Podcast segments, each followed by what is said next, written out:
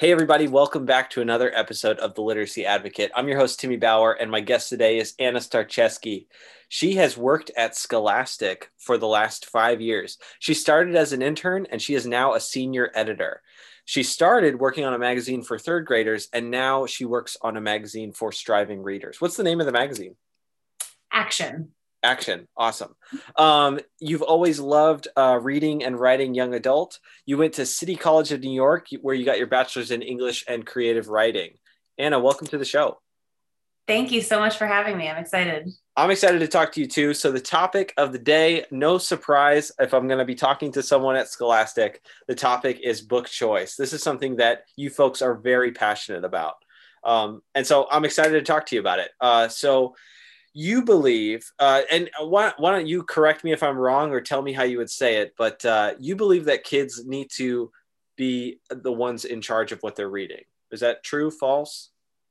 Yes, totally. Um, you know, to an extent, I still think there's reading that you got to do for school and you just got to do it. But yeah. I think that reading should be seen as something that's not just for school, that, you know, is a hobby and a fun thing and an escape and something that's more exciting um, than what kids might expect. For the age that you write for, what have you seen is the biggest problem when it comes to student choice in reading? Um, to be honest, I'm not totally sure if I am qualified to answer that question because I'm so focused on, you know, magazine stuff um, yeah. in my position since I work on a magazine.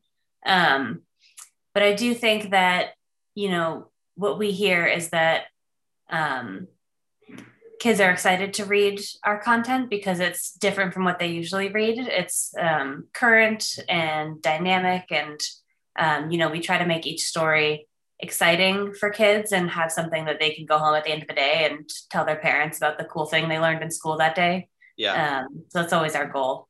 Yeah um, why do you think it's so important that kids are that the reading that kids are doing is not just the reading that they're required to do in school?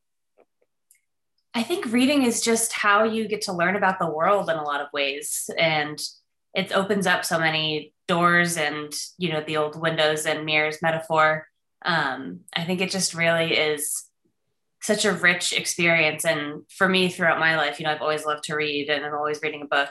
And it's you know, it, I feel like going to the library and picking up my own books as a kid and as a adolescent was um, a really fun and empowering experience. I remember like the first time I got to pick out like grown up books from the grown up section and I read some Mary Higgins Clark as like an 11 year old and just my mind was blown that, you know, there were like grown up books out there, but I can read them for me it was redwall. I remember i think i was in third grade when i started reading redwall. Redwall oh is not a series it's not these books are big. And i just remember feeling so accomplished that i'm reading these like long epic novels as a mm-hmm. third and fourth grader. Yeah definitely. It's such a feeling of accomplishment and like excitement and yeah it's such a good feeling and what's crazy is I, I don't believe that any school program would have pushed me towards Redwall. So yeah, that, right? that purely came from my mom would take me to the library regularly, just mm-hmm. on a hunt for books that I would like to read. I, I have not thought much about this, but I, that was a regular thing. We'd go almost every week looking for books for me to latch onto.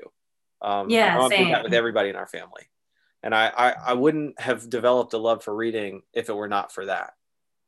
Yeah, um, same. Why do you think there isn't? Why do why do you think there are so many students that are not getting that kind of exposure?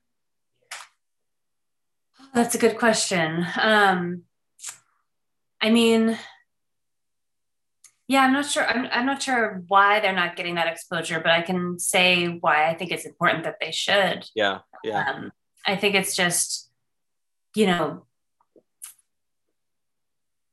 you know, kids who don't like to read, I think it's it becomes kind of a part of their personality. Mm. Um, like, oh, like I don't like I don't read, I don't like to read. Yeah. Um, and I that. think that Right. Yeah. I probably would have been that were it not mm-hmm. for and this is a thing that I talk about on the podcast. I'll talk to people that are very much proponents of balanced literacy, and I'll talk to people that are very much ant against balanced literacy, proponents of structured literacy. And um, my thing is, it, it, it was both. It was both the explicit instruction of people sitting me down in second grade and going, "We have got to, we have got to get you to a point where you are competent with letter sounds." Um, mm-hmm combined with my mom regularly taking me to the library to find books for me to latch onto. If it had not been for both of those things, I would not love to read.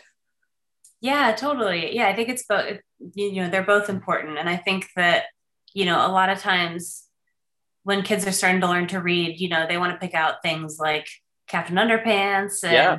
books and, yep. you know, sports magazines and things that they're interested in. And I see that being you know discouraged especially with like graphic novels or audiobooks like different forms of reading. Yep. and i see people kind of like oh that doesn't count. That's not really reading. And i think that's just such a harmful point of view to push on to kids because um, it's all you know grown-ups don't just read for educating work. ourselves. We read for fun. Yeah our, you know we don't like just we read our like read for work. Yeah, th- yes, this has been a definitely. complicated issue for me because um, when I talk to teachers, t- teachers are responsible for giving kids the skill of reading.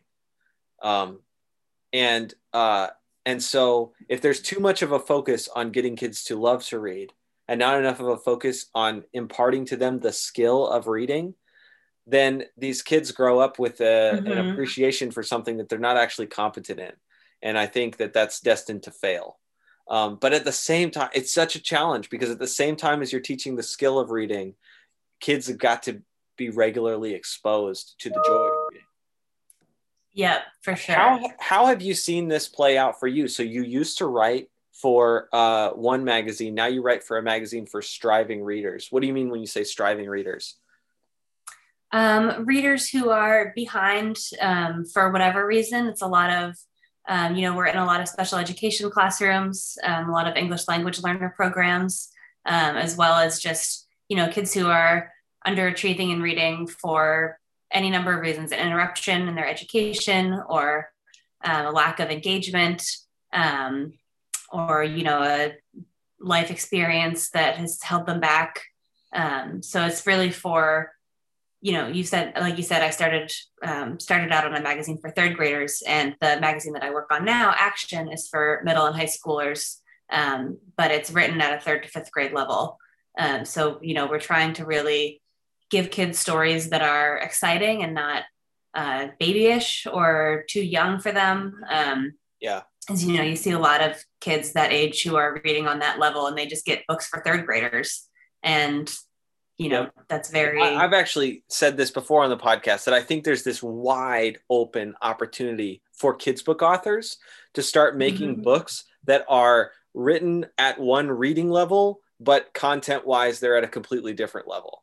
And this could be mixed and matched in so many different ways. We could be writing you know fourth grade level books that content wise are for you know second graders and vice versa and the opportunity yeah. is wide because the reality is there are so many kids that are in one grade but at a different grades reading level.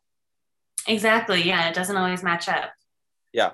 Um, so what what mostly goes into the magazine? Um, it's a lot of different you know nonfiction fiction. We do like readers theater plays poetry infographics um, debates to teach argument writing. Um, yeah paired text. It's a it's a lot. It's you know largely um, nonfiction with some fiction thrown in there as well. And our nonfiction is often narrative nonfiction, which makes it really interesting and gripping. Yeah. So you, Anna, you've been at Scholastic for five years. You started on your first magazine. Your work, you're you're an editor, senior editor now for the magazine that you're at now. Where are you headed? Do you think in your career? Like, what is it that your next ten years are going to look like? You know, I would love to just keep telling the kinds of stories that we're telling. Um, you know, that's, I feel like there's just always going to be more and more to teach kids about, especially, you know, these past couple years, like so many things that are in the news that we want to cover. Um, and so that's always going to be there. I would also love to, um, you know, I've always wanted to write a YA book. Yeah. Um, you know, I've written one, but it didn't sell. Um, so I'm, I hope that I can, you know, get that moving. And I think the key written. word there, Anna, is you've written one. Like how how old are you if you don't mind me asking? I'm 31. Oh, you're 31. You've got another 60 years. That's true. Yeah, that's a good way of thinking about Make it. Make some more books. Um, yeah. Anna, how can listeners connect with you? Um, they can find me on Twitter at uh, Anna Starecheski. It's A N N A S T A R E C H E S K I. Um, and yeah, that's about it, really. Unless Awesome. I love I've loved talking to you. Thank you so much for being on the podcast. Of course, anytime.